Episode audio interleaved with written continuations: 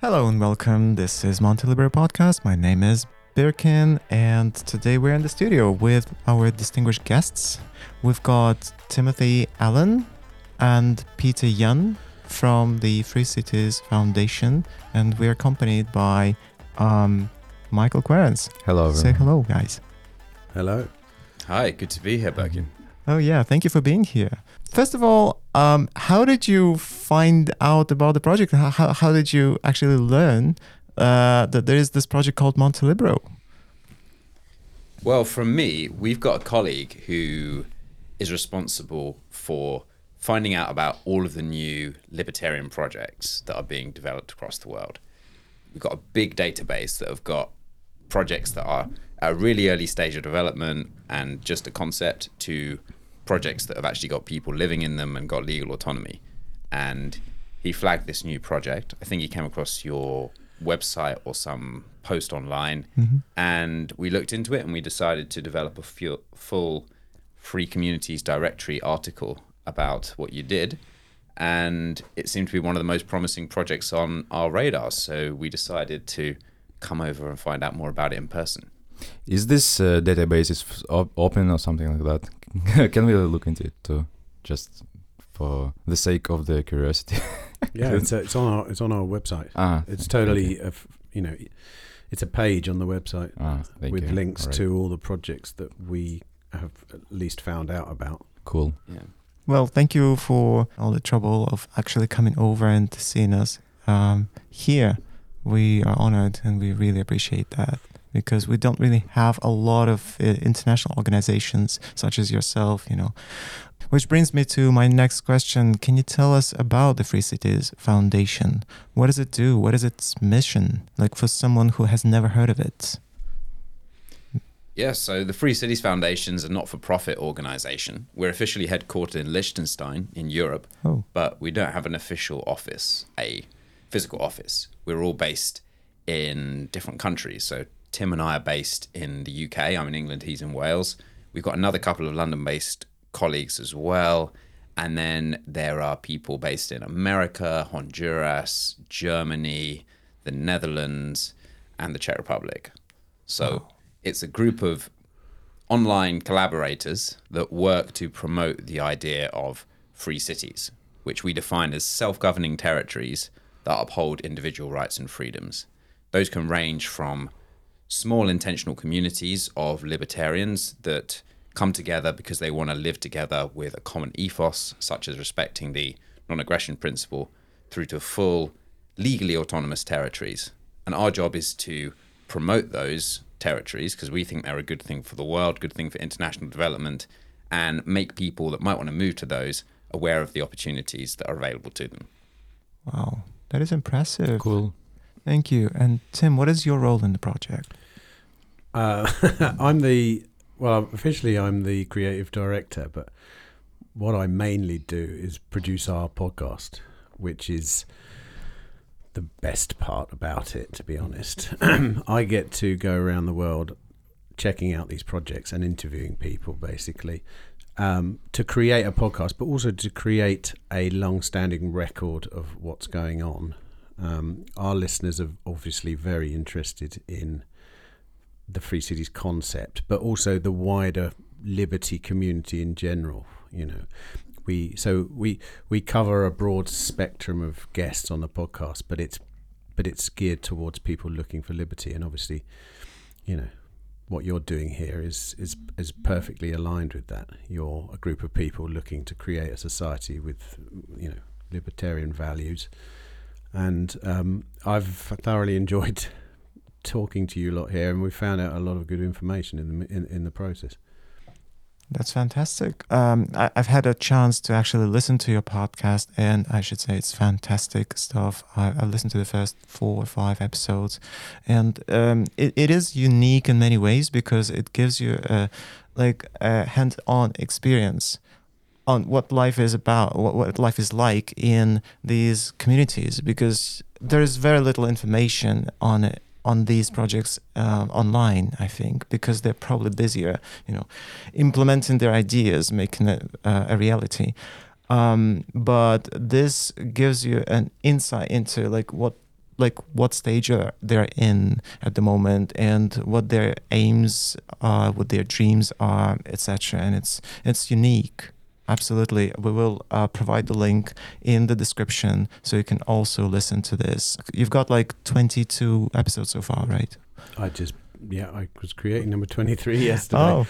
And we've got probably about 20, at least 20 recorded and ready to go. Well, the way we work currently, because it, like you say, this is a fledgling... industry is the wrong word. It's a fledgling, kind of space, let's say. And we're just fact-finding as much as possible. And so we're traveling to places, like we've come to Montenegro for a week, and we're just hoovering up as much content as we can so that we can offer it out to the wider community. Because like you say, there are not many people doing it. And... I have a journalistic background, so I'm very inquisitive, let's say. I've always been really inquisitive, as you know. I mean, we've spoken on the podcast for over 3 hours, and I really want to understand what's going on here, because I want to be able to talk to other people about it. When someone, it's very important for me to fully understand what's going on here, so I have an opinion about it, because there aren't many other people, at the center of this thing that's going on. And you often get asked about, so what are free cities? And and in our definition, it's a massive spectrum, of which intentional communities are on one part of it. But you need to know from first-hand experience what is actually happening here. Like, for example, we're in your clubhouse at the moment. You would never understand the sense of community that exists here unless you actually came to this place and experienced it for yourself. No website would give you that information. But sitting at your communal table over there, being served food and seeing people co-working and talking about projects and doing, and just kids running around, and then you get that sense that there's a real community here. There's something happening, despite the fact there's also a city, a small MTL city being built, 15-minute drive away, and that's a whole, those kind of things you need to come see for yourself. Otherwise, you're not really gonna. Well, in my case, anyway, I wouldn't feel I have a good opinion on what this actually is here. Yeah, absolutely. Well, inquisitiveness is one of those qualities that you might want to have if you're a journalist and if you do what you do. And definitely you can't display all of this, this vibe of the community on the website. You have to be there to actually feel it. And this is the reason why we're so grateful for you for coming over, and taking the time and everything. And I have a couple of questions about podcasting, right? What brought you into podcasting? Because you are a film director, and whatever gave you a reason? That's a very easy answer. I've had a few iterations. I'm like 52 now. I've been working for like 30 years, but my career's had a few iterations. It began in photography. Mm-hmm. Which is a visual medium. I'm a storyteller, and you realise this after a certain amount of years. You think you want to be a photographer, or you want to be a filmmaker, or you want to be a podcaster, but what you actually realise is you're kind of a storyteller. You like telling stories. In photography, that's quite easy. You point the camera, you press a button, you get a picture, but you can't tell very much of the story. Mm-hmm. Even though a lot of people declare that that's not true, a lot of photographers who say, you can, a photojournalist is what I was. You can tell so much from this photo. It gives me such a sense of what was going on or whatever. And I actually don't believe that, because I worked in film after that. And I could interview you for 20 seconds and I could get more information than I could ever get from a photograph of you. Mm. Okay, in 20 seconds. Right. Now... especially since no one has seen me. Sure, yes. I've been taking secret photos of you, don't worry. Okay. But then there's another stage after that, after film, and that's long form conversations. And I have been on a journey to realizing that the best way to convey ideas and stories is through long form conversation.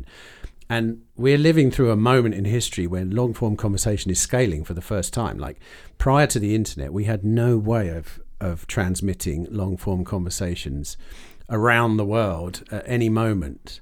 And I've said this many times before, like, it's a revolution, this particularly. It's a revolution in the dissemination of ideas, because the old method, apart from film, which is very time-consuming and very expensive and very difficult, the old method was to summarize an idea in a succinct way or print it out and have someone interpret it from a book. Whereas with podcasting, you actually get to listen in on often experts talking for hours on the one thing that you're genuinely interested in. Mm-hmm. And I have had my life changed listening to podcasts. In the last 5 years, I've learned more than I ever learned in my life anyway. Mm-hmm. And I've had my life changed mowing the lawn with a set of earphones in, and two people talking from, 3 weeks ago in America, talking about something that changed my life. And that's the most powerful implementation of storytelling that I can think of. And as a result, and, I also like the fact that I travel around with a little suitcase now with 3 mics and a little box that records it. And you can go out there and you can really change hearts and minds with that little box. I used to travel, even when I was a photographer, I used to travel with tons of equipment. And making films, don't even go there. You have to, you're carrying 14 boxes, and you have to pay, you have to do carnets, get in and out of countries. I don't know, it's a terrible, terrible way to communicate, because it's such a tough experience. Whereas podcasting, easy, efficient, and you really do reach people in a way that is different from films, because often people are listening in headphones and quietly, lying in bed, sitting in the car alone. They actually get a moment to focus on actually what you're saying, and it's super powerful. Take it from me, who has seen many iterations of the media. This is by far the most powerful way to disseminate ideas. Yeah, definitely. And it's so easy to start. Anyone can do this as long as they have a good idea, right? Because a lot of the podcasts are all over the place. They're too generic. And this is why it's very difficult to maybe distinguish between them. But this is why I hope that we will be able to reach out to our audience, because if you're looking for libertarian podcasts, they're few and far between. Well, what's the interesting evolution of what's been going on in the world has given rise to specialization as the way to be successful. Like I say, in the media, it was previously you'd read the New York Times, and you'd get someone's opinion on a watered down version of what you were reading about. If you specialize and you go say that article was about Bitcoin mining, say, it's inevitably a load of bullshit that what they're writing, because you're an expert in that, and you read that article and you go, what the hell are they talking about? Whereas if you go to a podcast about Bitcoin mining and listen to three people who all work in that space, doing whatever they're doing, you get absolute expert opinions, undeniable expert opinions. And that's, the media underestimated human beings. They didn't think you would sit there and listen for 3 hours to people talking about something. But it was wrong. It was completely wrong. People do. I mean, Joe Rogan's podcast is the biggest media organization in the world pretty much now. And people, he's just sitting at a table talking about shit, and it so they were wrong. The sub-editors were wrong. You don't need to summarize a story. You need to go very specifically into that thing and give really good on the ground detailed information. No one wants to hear a watered down version anymore. They want the truth. They want to know, and they want to be able to make their mind up. So in a conversational situation, they want to hear two people discussing it. They don't want someone telling them. They want to hear a to and fro. I think this, you think that. All right, well, what about this? Or what about that? What about that? And as you're listening, you get to make your mind up too. And like I say, it's incredibly powerful. It's I think it's on the level of the printing press. It's the printing press version of dissemination of spoken word. Mm-hmm. And I think it's that big a revolution for sure. Absolutely. I have to say it's very interesting to listen to you. It feels like you can go on in hours putting that all to that. Definitely. And it kind of what you were saying, just to piggyback on that, it does develop critical thinking, and you are able to make your own decisions, like to try on this or that idea. It's like, this is me and this is not exactly me, and you wouldn't be able to just get that from a little summary. Yes, but you're right. We can actually listen to you for hours. I'm sorry, Peter, we kind of got carried away. We let you out. But how much experience of podcasting, I mean, as a listener, do you have? I used to work for a prominent Bitcoiner called Saifedean Ammous. You might know him from the Bitcoin Standard. Nice. And my role was officially podcast manager, but essentially my role was to research the podcast guests before they came on the podcast. And one of the things that opened my eyes to was just how good a networking tool podcasts are. Mm. Because I'd go out there. When I first got into Bitcoin, I became obsessed with it. I discovered Bitcoin and the Austrian School of Economics at the same time, and I ended up reading everything I could get my hands on both topics. And a lot of these authors that I'd gone really deep with in terms of their ideas and the written word, I was suddenly having an opportunity to send emails to propose questions to, and that was a really exciting experience, because often when you're engaging with someone's ideas through a medium like a book, it's like a one-sided thing. You're getting the ideas disseminated to you, and you have to answer questions by yourself. You don't have an ability to interact. And so when I was working on the Bitcoin Standard podcast, I found it really amazing to be able to reach out to all of these authors that I'd engaged with on a personal level, and talk to them and ask them questions. So it's also a medium that I'm personally really enthusiastic about. And last year, we were making a film for our conference. That's actually how Tim started to work with the organization. We ran the first Liberty in Our Lifetime conference in Prague, or the second overall, the first one that I was personally organizing. And we were really keen that we captured what was happening at this event. And Tim has got an extensive background in film, and we knew each other through Saifedean's podcast seminars. So we actually got back in touch, and Tim made the film for us. And it was following that we had discussions about what we wanted to achieve. You know, I'd been at the foundation as managing director for around a year at that point, mm-hmm. and Tim was looking for opportunities to explore podcasting. And we both realized that this was a really good fit for the organization, and it feels like it was a long time ago, but I think It was only 6 months ago. Do you know how I know that? Because I filled in my LinkedIn profile, and it asked me when I started. It was November last year. Right. Wow.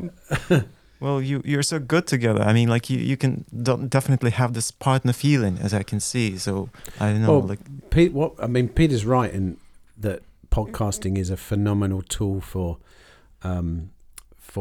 networking, which was something we realized as we were doing it. And so we've managed to marry the two together, which is traveling. Mm-hmm. Peter's obviously connected. His role is slightly different. But the good thing about podcasting is you can phone somebody up or send them an email and say, hey, would you come on the podcast? And they normally say yes, especially because we've got a good podcast and we've got a good reach on our podcast. And whereas if you sent them an email and said, hey, can I have a quick 20-minute Zoom call? Most people go, nah. But what you end up with is a 2-hour meeting with them, basically. Not only that, you know what podcasting's like. We're doing it right now. It's an intimate thing. Like you'll never forget the person that you sat there and talked to for 2 hours with headphones on, which isolates the sound into this really sort of small little bubble. And I think it's, like I say, it's a powerful tool. I think I was going to say people are underestimating it, but they're not underestimating it, because there are millions and millions of podcasts out there.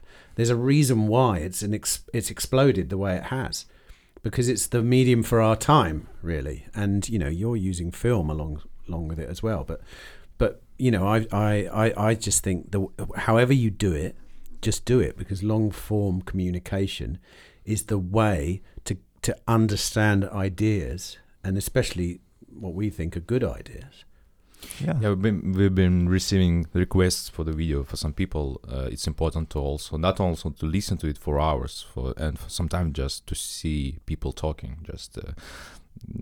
just have this sneak peek into this bubble, as you said. They wanted it, so we decided to add it from time to time, and probably develop some skills doing that, because this is also time-consuming and.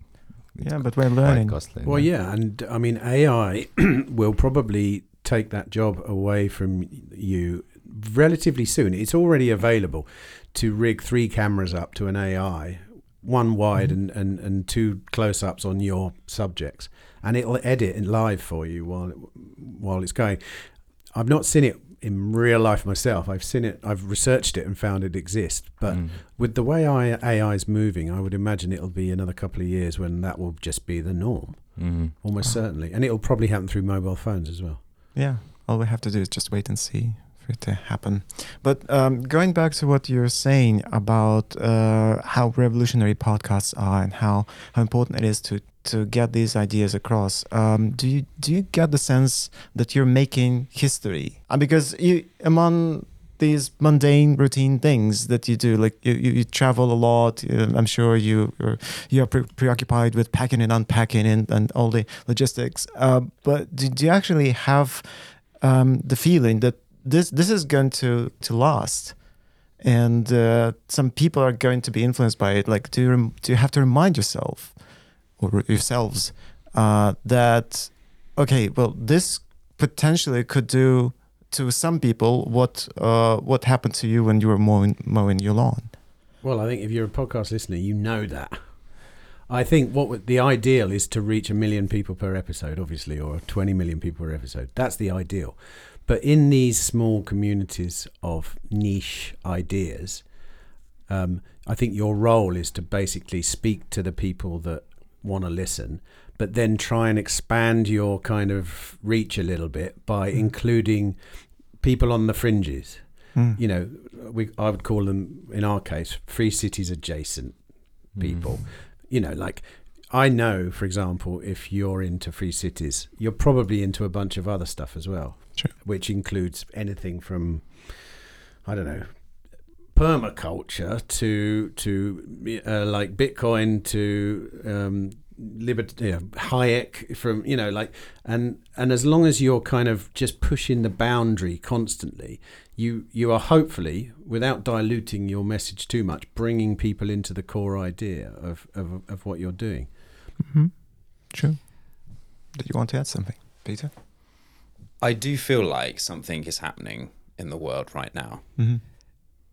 If we'd been having this conversation in, say, 2017, then we'd be talking about a theoretical idea, the idea that we should be creating real autonomous communities where libertarian ideas can be put into practice. But we're witnessing in real time the emergence of real communities, some of which have full legal autonomy and some of which are rapidly growing, but have only emerged in the last couple of years. And there are various drivers for that. I think the internet in itself has been a big driver. I think Bitcoin has been another driver, because Bitcoin has catalyzed a lot of questioning of traditional ideas and given people a monetary medium for exchanging in a purely voluntarist way. And I think that's very important for the emergence of libertarian communities. So I do feel like in the last few years, like this community, you've got some like 300 members that are part of your broader community, depending on how you define it. But this has only been here for 2 years. Actually, one and a half, 2 years, right? So a short period of time. Our major projects in Honduras, Prospera, that was founded in 2018. Ciudad Morazan was founded in 2019. We've now got 11 projects in our free communities directory. We're probably going to be up to 15 by the end of the year.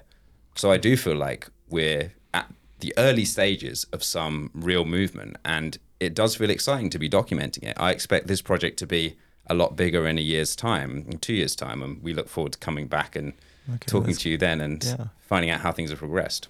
Absolutely, yeah. Let's keep our fingers crossed, and we'll see. But you've mentioned how you're excited about seeing these projects grow and develop and pop up here and there. What's your personal takeaway? Like on a personal level, do you educate yourself? Do you? I mean, there's probably constant learning involved in the process, but maybe you have now a much better understanding of how the world works, maybe, or something. Well, like what is it that you saw that you never saw before actually launching on this journey? There are certainly lots of things that I've been learning about how the system works internationally and why it is so difficult to create a free community, because in theory it sounds pretty straightforward. Just negotiate with the government to get some autonomy and then do what you want. Establish your own government, establish your own financial system, establish your own regulations. But the reality of it is that if you want to realize the massive advantages that have come through globalization and the economies of scale that come from free trade, you have to interact with the old legacy system. And that in itself can often be a highly restricting thing. I think a great example is what's happened with El Salvador when they've introduced Bitcoin as legal tender. This is something that everyone welcomed at the time. And of course, many of us, or Bitcoin is at least welcomed at the time.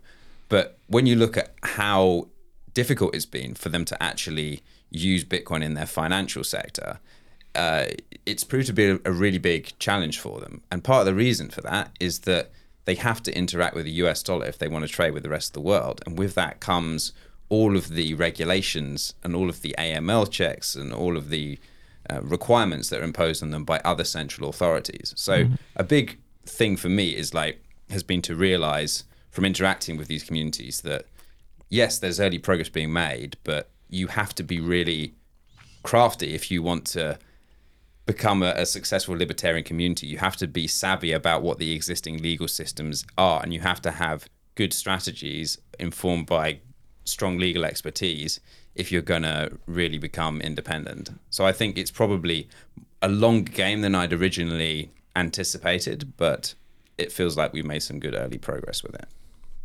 Yeah, I agree. What do you think of the timeline? How soon will we see truly autonomous communities that would be completely independent of the state? Well, I have absolutely no idea. I've spoken to a lot of people on the podcast about this, and they're on a spectrum. There are people who say at one end of the spectrum, we'll never have any more autonomous communities in the world because there are no more frontiers. Those people actually think Mars will be our next autonomous community because what are you going to do? Try and rule Mars from England, from the Earth? You can't. Or maybe out to sea. I mean, do you know what seasteading is? Of course. Right. Well, seasteading is a thing. Underwater living. If you think about all the establishment of countries in the past, they were frontiers on the whole, unless they were people conquering someone else. And yeah, we have no more land frontiers. So I personally, I don't know. I probably veer towards there, unless there is some kind of collapse of society, in which case, obviously, there'll be something new which arises from the flames. But nobody wants that. You could look at, say, look at Honduras and Prospera. Currently, they have a lot of regulatory power. You could easily argue that in 20 years' time, with the right government in power, they have been granted more power to dictate their own rules. But it's a really that one, according to me, I don't know what Peter thinks, but it's the prospect of complete autonomy is very much a long game in my estimation. Right. What's your take on that, Peter? I agree. I think, though, that in the long run, and its timelines are really difficult, but in the long run, if libertarian or Austrian economics is correct, it's a correct way of understanding the world, then what we should expect is that societies that have systems that uphold private property rights and where people can interact on a purely voluntary basis, we should find that those societies tend to attract more capital, tend to attract more talent, tend to succeed, and as a result, economically outcompete the more statist, the more restrictive societies. And I think that if you look back at history, that has tended to happen on a long enough time scale. Like countries like the US became very powerful in the 19th century because they were developing on a new frontier and able to introduce much leaner forms of government. But throughout their history, they've always placed primacy on protecting individual rights and private property rights. And I would argue that's the reason why the US was so successful. Similar thing with Hong Kong in post-World War II era. Hong Kong had a remarkably different political system to Great Britain. Its government was about a third of the size. And because the government was restricted, but it had that basic legal structure in place based on British common law, it was able to grow wealthier than the country that colonized it in about 4 to 5 decades. So we've seen that play out in history. And I think what we're probably going to see in the 21st century as it continues is that countries that introduce more libertarian policies or allow devolved power in the form of something resembling free cities, whether it will be our model or something slightly different, I don't know. I think that countries that introduce that will see that they're attracting more capital, they're able to grow better, and other countries will lose out to them. And what that will result in is there will be more and more countries copying, and then as a result, this flow towards freer policies will become unstoppable. Also, I would add to that, I think, we've just came from Portugal before this, and I interviewed a lot of young libertarians in Portugal. It was a Students for Liberty conference. And when you talk to the youngsters and the people involved with the youngsters in the libertarian movement, you realize that they're thinking about placing themselves in government. Now, if you follow that timeline forward, not all of them obviously, but plenty of them are concerned with placing themselves in the middle of government in some shape or form. Now, if you go forward enough on the timeline, that means, go back to Prospera.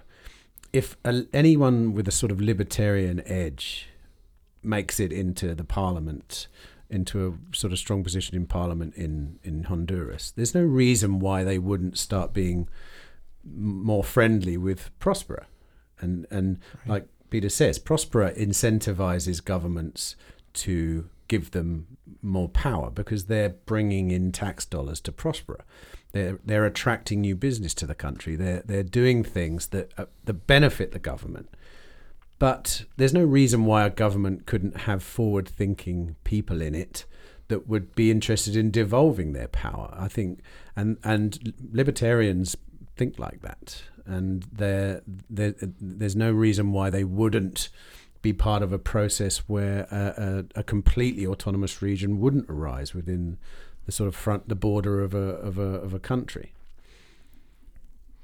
Well, yeah, that is true. But what kind of is holding me back in terms of how optimistic I am about the future of such communities is looking at some countries that sort of took steps back and rather than welcoming these new freedoms, they're trying to suppress those people, like freedom thinkers, free thinkers, whatever, because there's this fear of novelty, fear of innovation, anything new, because governments tend to be conservative and they don't like to give up power easily. And this is what I'm concerned about. I don't know if you feel that way. And I would like to be optimistic as much as I would. I still look at, Russia, my home country, which has taken considerable steps back towards the Soviet Union and whatever, and just trying to keep it and sort of solidifying their system in its way. I think the best argument in favor of liberty is that liberty and authoritarianism are a cycle, an ebb and a flow, and we can see that. And the reason they are is because as a government gets more authoritarian, the pushback naturally rises as well. You know, I think, you know, we have a beautiful example of that in Bitcoin currently. You know, in the crash of 2008, when the shit's hitting the fan, a decentralized currency arises, which is the antithesis to this system. You know, look, you know, Russia has ebbed and flowed. You know, Russia collapsed once relatively recently under the weight of its own government, let's say.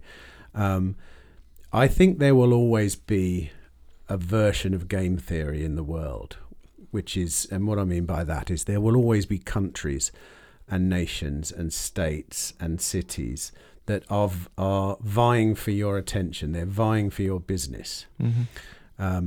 And as more countries become authoritarian, like Peter says, that incentivizes countries which may not have had an advantage in the past to start offering up a way out, and attracting people, attracting capital, attracting, you know, all those assets that make a country good.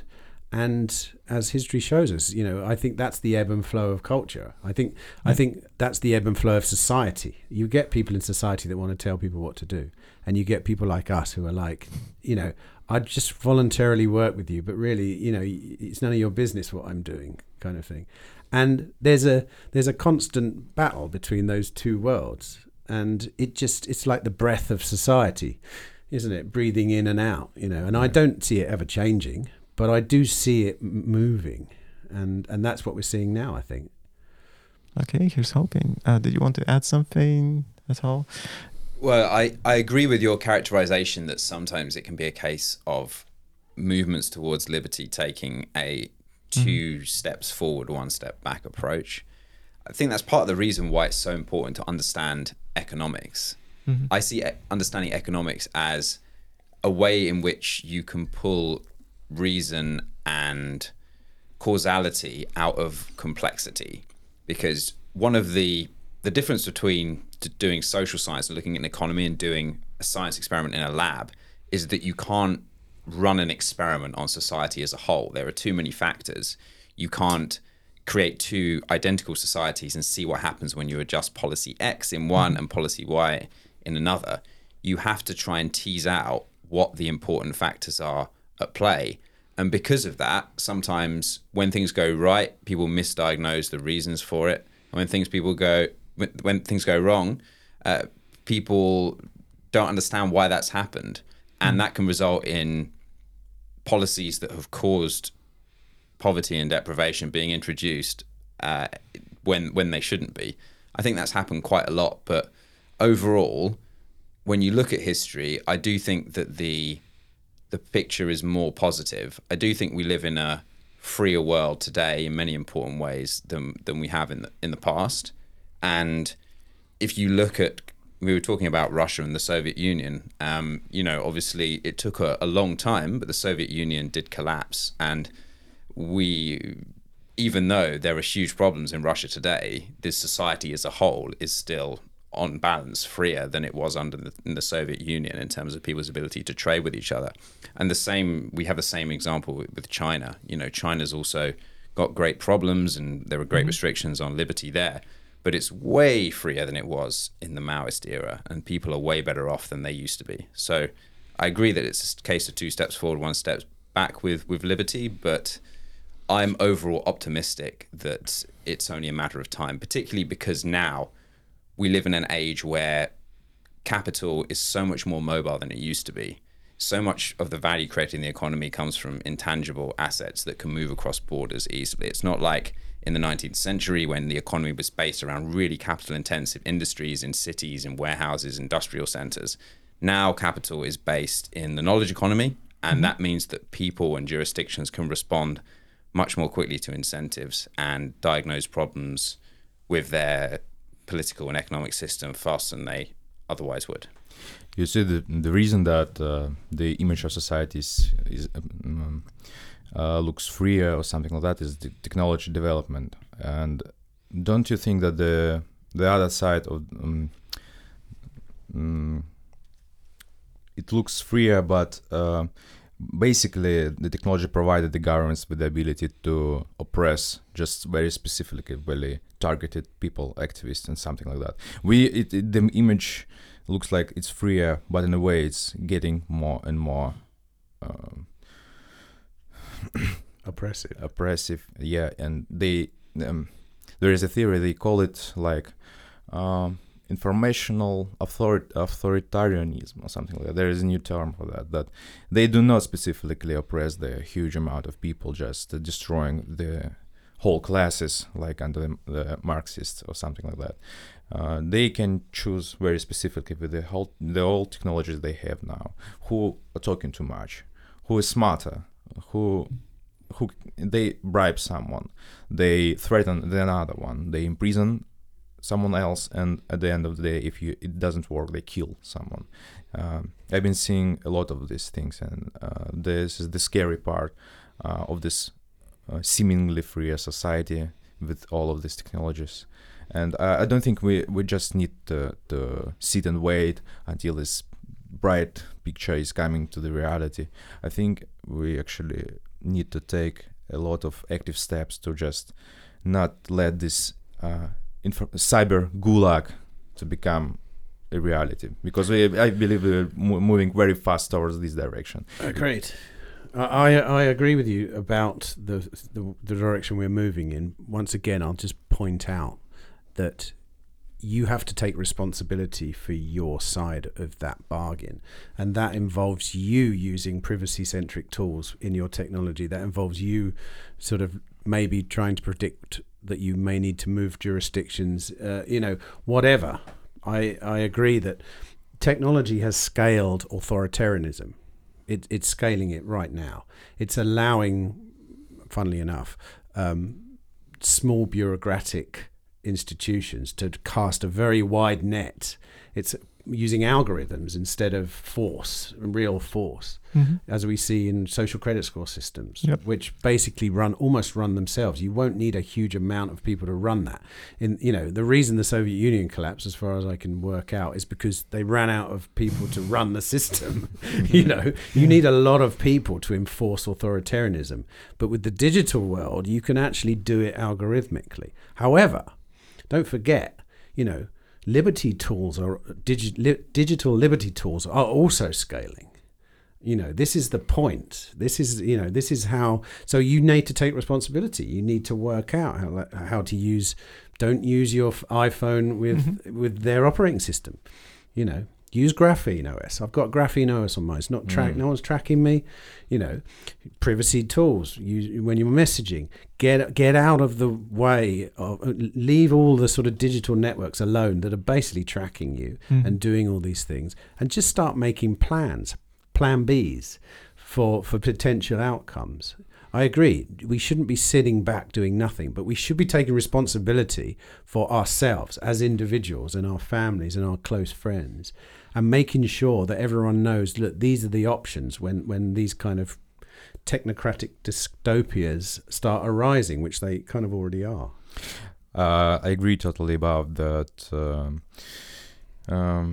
Moving towards the freer technologies, thinking about it, reading, understanding how it works, trying not to provide the data, governments with your personal data and stuff. But you see, I've been into this informational security stuff for quite a long time already. And I've seen one specific thing.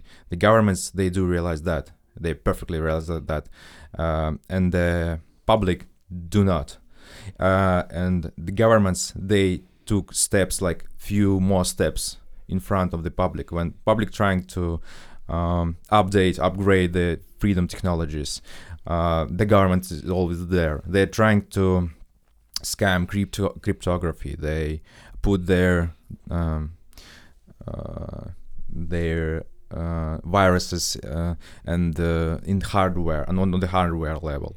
The processors, they often comes with a small operating systems already integrated in the processor. They could actually hack almost anything now. Without you can feel like you are secure under the some open source operating system and something like that.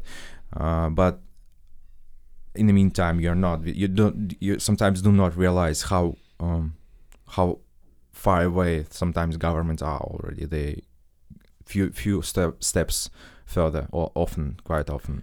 Do you know what though?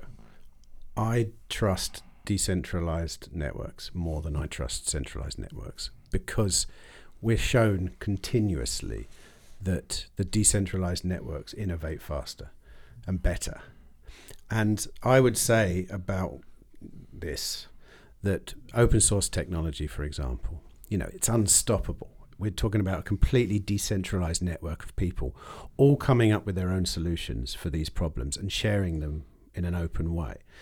And in the end, everyone becomes an enemy of the state. They just don't know it yet. And you described the average person as not knowing what's going on. I agree, because most of them haven't had the need to look into this stuff yet. But as dystopias emerge, more and more people become the enemy of the state, one by one. And you either work for them or you're their enemy. I mean, that's how it works. And at those times, you discover people have a touch point with a lack of freedom. They have a touch point with the authority, and then they start looking in the direction of freedom. And they're like, how do I make this happen? And there's a long tradition of people ready and waiting to show you the way. And it's a growing decentralized movement, and and it's unstoppable for that exact reason. Right. It is Michael's favorite thing to say. Like, he often says that everyone is secretly libertarian. It's just that they haven't realized it yet. For different people, these are different wake-up calls. For some, it's the COVID era. For some, it's the war. For someone, it's something else. But eventually, people will sort of wake up and will realize that they are, and they should be, the only ones who will control their lives and their destinies. Everyone inherently loves freedom. And the reason you know that is because you have children and you watch them run out in a field full of buttercups. They can't help themselves. Exactly. And the only way that you can not like freedom is to have it beaten out of you. And that does happen to a lot of people. But every new person coming into this world inherently loves freedom. And that's never going to change. Yeah, that might be one of these, not obvious incentives which you can use talking to people, because they usually used to say that their main three incentives to push people towards libertarianism, for example, it's sex, fear, sex, fear, and. Do you remember the third one? I just don't remember. Like three main incentives, but I think there is also this one incentives, because me personally, I don't feel fear in compared to the feeling of freedom. I go through the fear. I go through the.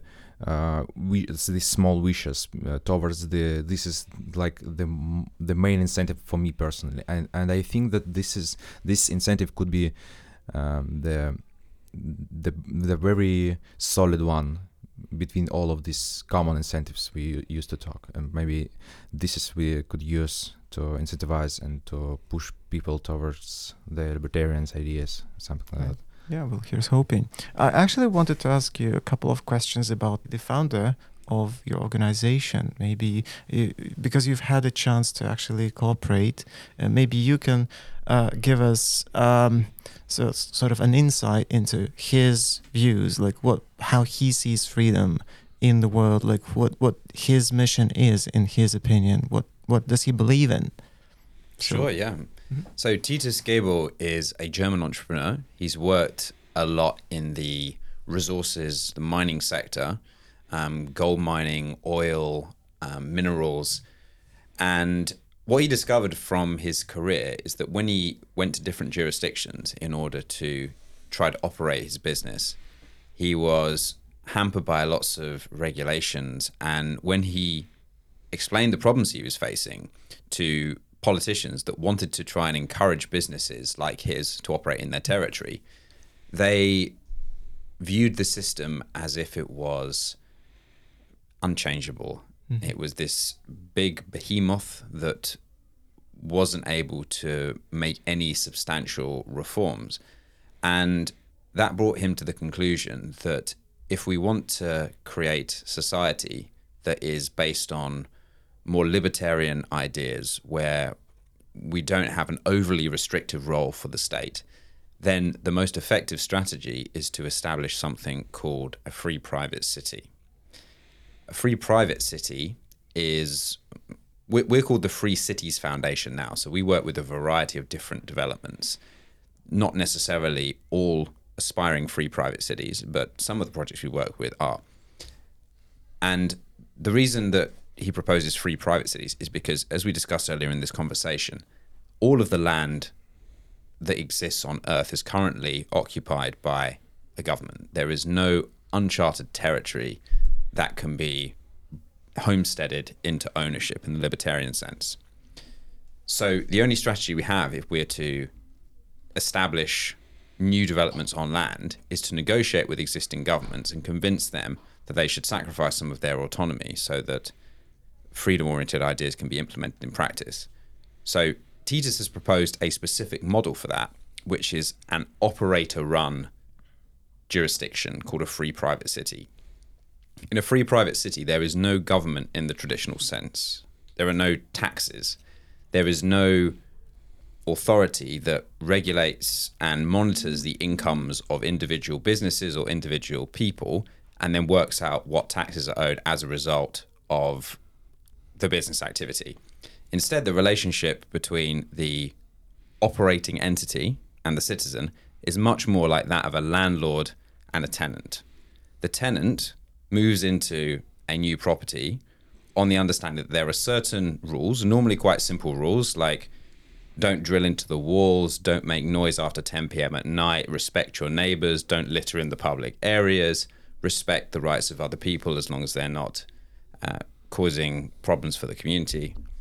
And you pay a fixed price for living within this area. And Titus proposes that the relationship between a governing entity in a free private city and the citizen should be the same. The governing entity should propose a contract for services, and those services can be things like taking the rubbish out, making sure that the policing is dealt with, the area is secure, providing some legal services. All of those are specified in a contract with a given price tag, and the citizens can choose to consent to that or not. But once the contract is signed, much like a rental agreement, the conditions are fixed. You can't have other members of the community join later and say, hey, we're now the majority, we're going to increase his rent, mm-hmm. or we're going to change his conditions, because contracts are contracts. And if new contracts come in, they can be different, but they have to be compatible with the old contracts. So the two key features of a free private city are, firstly, there's a for-profit private operating company that runs the area and provides the services that we normally associate with government, although we would argue they would be much, much simpler and much less hands-on than existing government regulations. And secondly, there's a citizen's contract that exists between every resident and the operator. And I personally think this is the best model I know of for running a society. But as the foundation, we work with a variety of different models. But I think this is our best chance of creating real libertarian societies within the existing legal and economic conditions that there are in the world today. Yeah, they're quite an interesting idea. Am I right to understand that eventually all kinds of communities, including intentional communities, will end up in this area, right? The free cities, free private cities with contracts and some sort of government that works as the night watchman or whatever. Not necessarily. They may decide to. So Montelibero may decide eventually that they want, if they grow to a sufficient size, they have a sufficient number of members, sufficient number of people that support their core principles like the non-aggression principle. They may decide that they're going to make a bid for self-determination, which is allowed under the various UN charters, or they may say to the Montenegro government, we would like to have a degree of autonomy, and this is why we think this would be beneficial to us and also beneficial to you. So it's an aspiration that any intentional community could have in the long term. And as a Free Cities Foundation, we would look to support and advise any community that sought to do that. But it's by no means an inevitability. It's by no means a prerequisite of being one of the communities we work with. It's just an option that I think is available to people.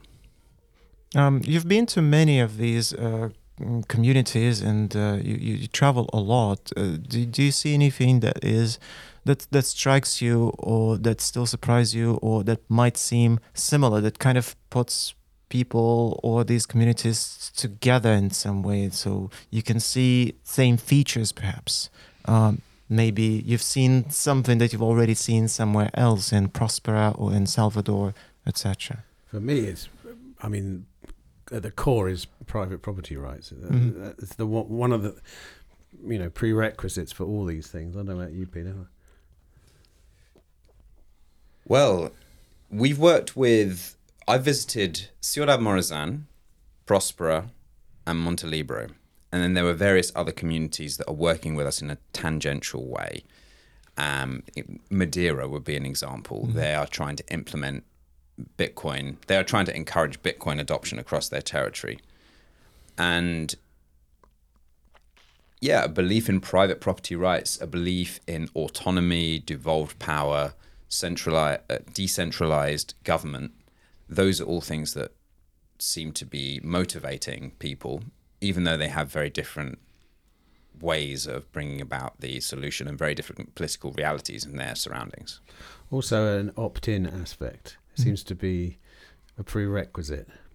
The ability to opt in and out, rather than in the system we have now, which is there's no opting out of the democratic system that you're in. There's no such thing. They seem to be, at the heart of all of these movements probably are people thinking, you can't tell me what to do, if I'm honest. And that's, when you unpack that statement, there are elements of, it's my property. I put my heart and soul into this thing. Why would you have a say over what happens to it? Sure. And it's there in the people's DNA. Hearts, and DNA. It seems very obvious. It seems very intuitive that if you would do something, put your hard work into a thing that you create, be it your house or your community or whatever, then it makes sense that you have a say over that thing and not defer, especially to a very centralized authority, often which isn't even in your jurisdiction, telling you that you have to do that. And that's why I think this movement is of its time, because you can see the centralizing force happening on the planet right now. You've got all these. The EU is a classic example. It's a centralizing force. It's taken a bunch of countries which have often not much in common and put them under the same rules in many cases, which don't make any sense at all. And you can see the centralizing force working even stronger. You can see, what the world might look like in another 20, 30, 40 or 50 years. It's a centralizing force. There'll be one world government at one point, probably. I don't know for sure, but you can see that there are plenty of people in positions of power who adhere to the idea that centralizing is a good idea. And we all know the pitfalls of centralization. And that's why at the other end of the scale, the sort of decentralized jurisdictions people want devolution of power. And it makes total sense to us. Yeah, just as you said, that technology with the podcasts allows us to have this new idea, listen to these conversations to educate yourself perfectly. But you see, the problem with technology is also that the governments, they're coming together much easier now too. And I'm afraid of the moment where there will be no place to go to, any place on the planet. After the governments, they will come together. Which is why we're here, and which is why we are doing what we are doing right now. So. Yeah. hopefully are going to change the way things go at the moment. I mean, yeah, once again, I'll always come back to the having faith in the decentralized nature of the human spirit. You know, who are you going to beat? Who's going to win? With the decentralized army, which is everywhere all at once, mm-hmm. or the centralized power? There's an ebb and a flow, and it's a game as well. Jurisdictions, you know, offering incentives for you to come to them. I mean, we see it now with states and governments offering incentives to attract people, and it's always the ones that need to attract people mm-hmm. that turn to the incentives. Pardon me, you see, the problem with the statements is they're not that sometimes interested in the prosperity of the communities and something like that. They're above national interest or something like that. They don't have this spirit. They don't have a flag. They're gray on the political spectrum. They're just not interested in at all at anything besides of money. They can do harmful things just in order to if they have this community of the governments somewhere, thanks to the technology, or they will create one day. They can do harmful stuff. They can ignore the incentives for the communities and stuff like that. They can get countries poorer, but they don't care, because they will become richer and more powerful, so they can ignore the interests of the people. Yeah, I agree, but I still think that incentivizes the decentralized army. Right. You know, it's individuals versus the state. Individuals make individual decisions, and we're all doing it every second of the day, mm-hmm. 7 days a week, and it's unstoppable. Mm-hmm. And you know, in a way, the glue that sort of that sticks these decentralized networks together are ideas and things like what we're discussing now. And maybe 5 people will hear this conversation and change their mind on something. That's another 5 people on the decentralized team. True. You know. Sorry, it's about to end, but paradoxically, this is actually one problem that we are experiencing, I think, because these people who are already used to thinking in this way are very hard to join forces. Right? It's very difficult for them to actually, you know, collaborate and do something together. Right. So what we have here is a small victory, or maybe a major victory, depending on how you look at it, right? Because we have done something that is still in theory, like it's still one of the projects that I've seen on your map, right? Some countries have these, but like nothing has been implemented so far, and people have been, you know, planning for years. And our realization stage, like we came to it fairly quickly, I would say.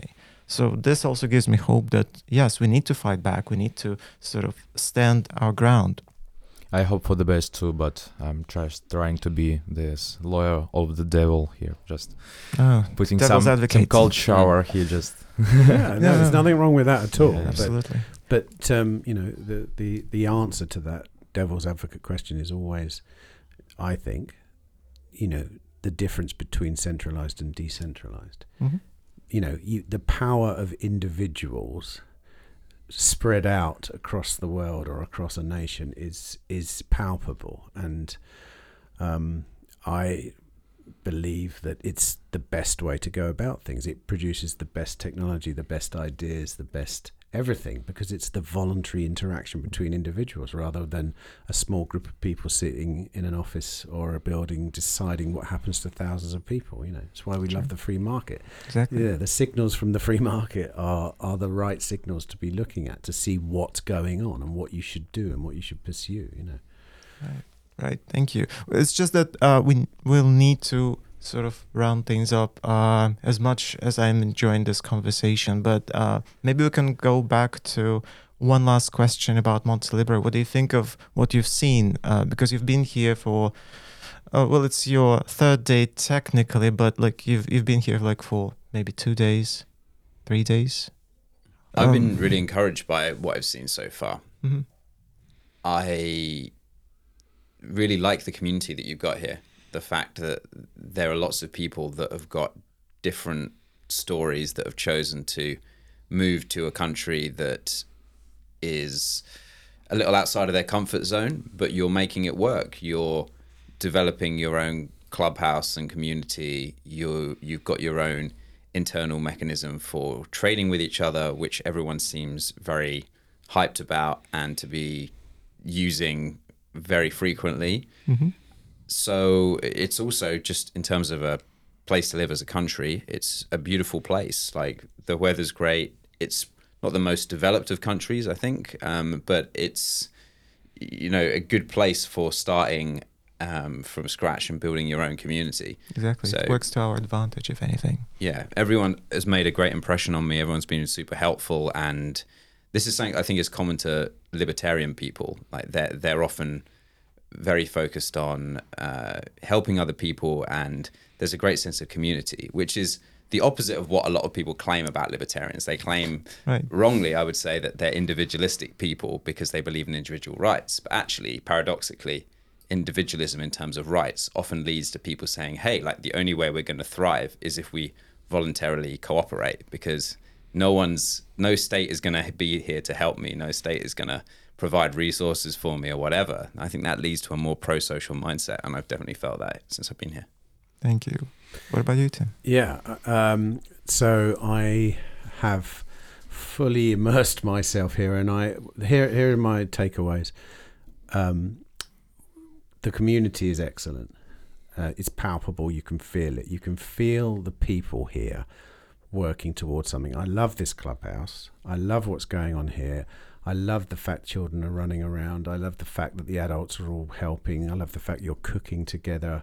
And when I sort of like imagine the next stages of MTL City, I'm feeling the same vibe, and I'm assuming that the same thing's going to happen. And there are buildings there now. There are 3 buildings being built. There's people clearing land. There's stuff happening. So it's really happening.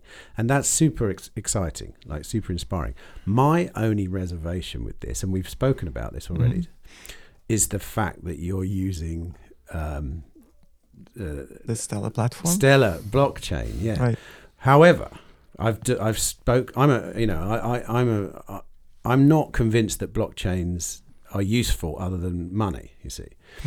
Mm-hmm. And we've spoken in depth about this, but what I've discovered and what I've realized is that you have chosen to do that for a very good reason, and that you are aware of the trade-offs. You're aware of the trust layer that is there between the real life assets that you have and the blockchain. And I'm comfortable with that now. When I first came in and I saw, you know, tokens and tokenomics and all that stuff doesn't excite me at all. But I appreciate now that you're using it as a tool to get your ends. And I fully hope that in the next 5 years, the Bitcoin blockchain will offer you the option to be exclusively on that, because it's the only decentralized one. You know, you may run into problems in the future where Stellar is an attack vector for you, and I wouldn't want that to happen. I would want you to succeed. So other than that, yeah, love it. I love what's going on here, and I'm excited to see so many tech savvy people sort of innovating. Yeah, obviously, I wish you all the best. Can't wait to come back and see how it's progressing. Also, you know, if you want to create a kind of anarchic system like this, you're doing it the right way. You're actually doing it. You know, regardless of whether or not you think this system's going to work, you are actually doing it, and you're doing it in a decentralized way. You know, Peter's talking about the free private cities model.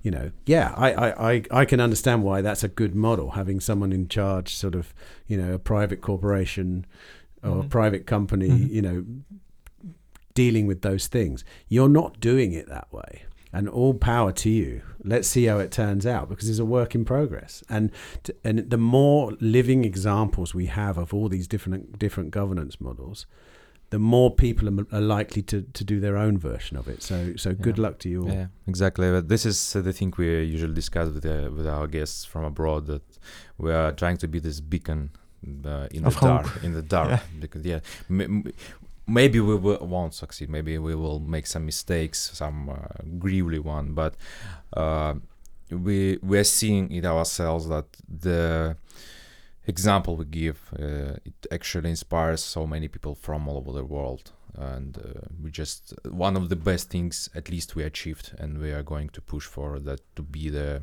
example, to be this beacon of light in the dark, something like that. Yeah. But thank you, Tim, for drawing our attention to these problems that we are already anticipating, like in the long term perspective, and we might run into them later, but we are already factoring in all these risks. We're trying to annihilate attack surfaces. Yes, exactly. Yes. No, yes. I agree. You've convinced me that of the merit of it.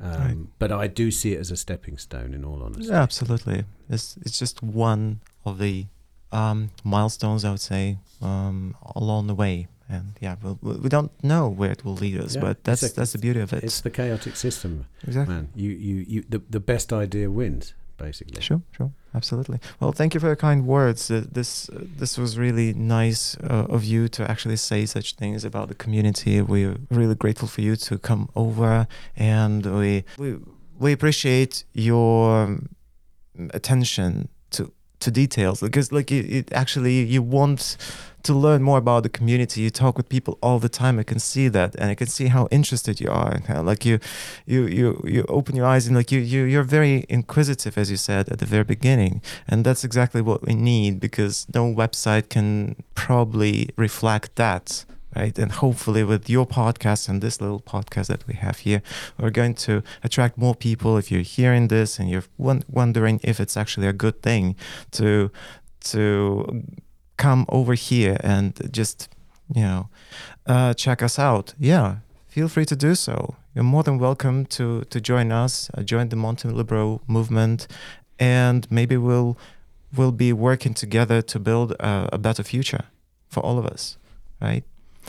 Thank you to our guests from the Free Cities Foundation. Thank you, Tim. Thank you, Peter. It was really nice to have you here. And I've been accompanied by Michael Quarens, of course. My name is Birkin, as usual. Now we have cameras installed and everything, so you'll be able to see most of our faces in the video. So thank you and goodbye. Thank you. Thanks for having us. Thanks. Bye. Okay. Bye.